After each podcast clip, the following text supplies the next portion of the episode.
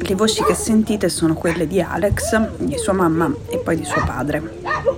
Alex ha deciso di fargli una sorpresa e anche se non sono neanche state completate le procedure intorno per sminare i campi dopo che i russi sono fuggiti via, dopo che la controffensiva ucraina è riuscita nel nord-est del paese, nell'oblast di Kharkiv e nel nord del Donbass, Alex non ha aspettato un giorno in più per andare a fare una sorpresa a sua madre e suo padre che non vedeva da sei mesi dalla fine di febbraio, da quando è cominciata la guerra.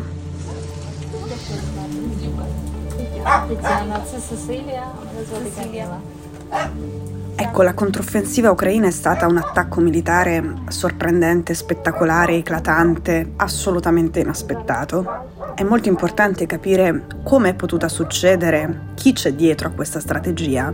Però, oltre agli aspetti militari, la controffensiva ha degli effetti molto reali sulle vite delle persone, dei singoli ucraini. Io nel weekend mi sono spostata da Kiev, sono venuta a Kharkiv. Oggi sono nei villaggi liberati da poco, nei villaggi liberati dopo il 6 settembre e nei giorni di questa controffensiva e sono venuta a scoprire e ad ascoltare questo genere di storie.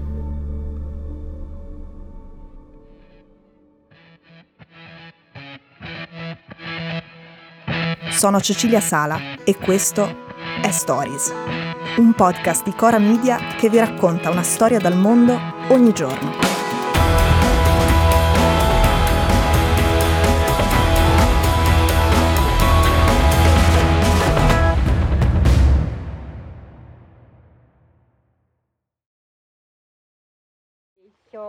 his wife. You you married the 10 of April. Yeah, yeah. Wow. But you know the wife?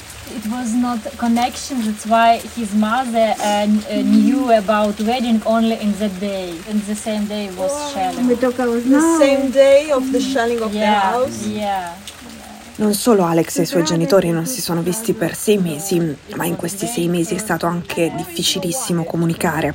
Hanno potuto farlo 3-4 volte in totale, con dei messaggini molto brevi. I genitori sapevano che Alex aveva in programma di sposarsi prima della guerra e Alex non ha rimandato questo piano durante la guerra. E tra l'altro non si aspettava, come nessuno si aspettava, che le zone dove abitano i suoi genitori potessero essere liberate così in fretta. Pensava che se avesse rimandato il matrimonio per fare in modo che loro potessero esserci, avrebbe dovuto rimandarlo di mesi, di anni, forse di diversi anni. Alex si è sposato il 10 aprile senza di loro e la mamma lo ha scoperto solo molti giorni dopo quando gli è arrivato il messaggio che Alex gli aveva mandato quel giorno, quando c'era un pochino di connessione nel loro giardino. I genitori di Alex hanno vissuto per sei mesi sotto occupazione russa. In questi sei mesi la loro casa è stata bombardata loro hanno ancora una montagna di macerie che ormai hanno spostato fuori davanti all'ingresso e sulla strada.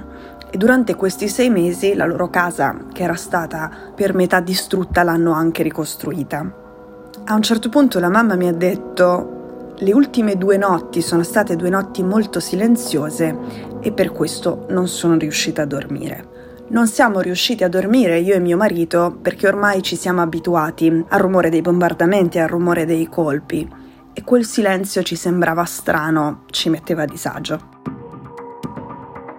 Queste due notti sono state due notti silenziose perché il 6 settembre gli ucraini sono arrivati ai confini di questa cittadina. Non sono neanche entrati con la forza, hanno incominciato a sparare da lì contro le posizioni russe hanno fatto così capire al nemico che erano vicini e che erano tanti, molti più dei russi presenti in questa cittadina per difendere la loro conquista. Nell'arco di una manciata di ore i russi capiscono qual è la situazione e cominciano a scappare. Gli ucraini li inseguono, non tutti i russi scappano contemporaneamente, ce ne sono alcuni che chiedono ai cittadini ucraini, agli abitanti ucraini di potersi nascondere nelle loro case, Ovviamente i civili non vogliono questo perché è una cosa molto pericolosa. Quello che mi hanno raccontato qui è che le persone che si sono rifiutate di accoglierli, così come un tassista che si è rifiutato di accompagnarli, di dargli a disposizione la sua macchina per fuggire, sono stati uccisi e sono stati uccisi nel senso che sono stati giustiziati e non che sono finiti in mezzo allo scambio di colpi.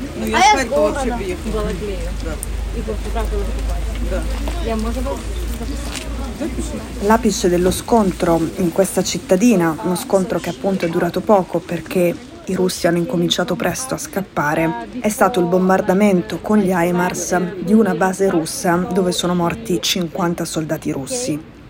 Da quel momento in poi, raccontano gli abitanti, è stata una fuga piuttosto disperata.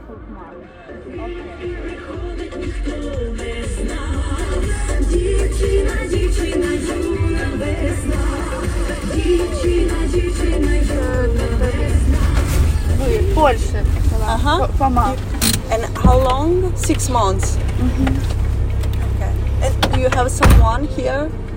Теперь не понимаю. Io sono venuta qui con una ragazza che si chiama Ola, che ha due anni in meno di me, che ha vissuto in Polonia cinque mesi su più di sei da quando è iniziata la guerra, che era scappata dall'est all'inizio dell'invasione. In questo momento in questi villaggi possono arrivare solo militari e aiuti umanitari. Anche la popolazione che ci vive non può uscire, non finché non verranno sminati i campi circostanti, non finché gli ucraini non scopriranno dove i russi hanno lasciato le mine, ma neanche fino a quando l'intelligence militare ucraina non avrà fatto delle indagini per capire se qualcuno qui ha aiutato i soldati russi ad uccidere dei soldati ucraini.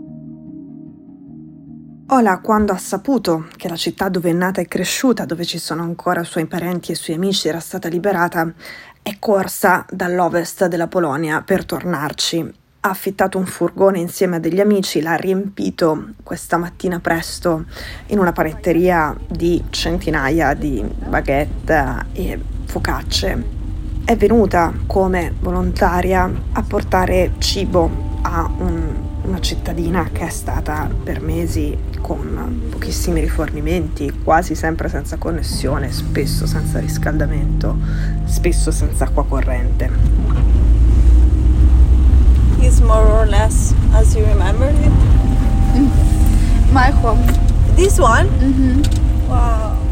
I parenti di Ola stanno bene, casa sua è vuota ma è intatta e lei ha ritrovato il suo gatto che non vedeva ovviamente da sei mesi, che ha un orecchio ferito, è decisamente affamato, ma è vivo. Noi ci sentiamo domani.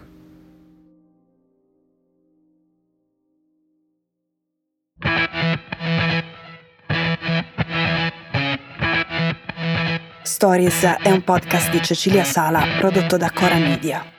La cura editoriale è di Francesca Milano in redazione Simone Piranni. L'advisor è Pablo Trincia. La producer è Monica De Benedittis. La post-produzione e il sound design sono di Daniele Marinello. La supervisione del suono e della musica è di Luca Micheli.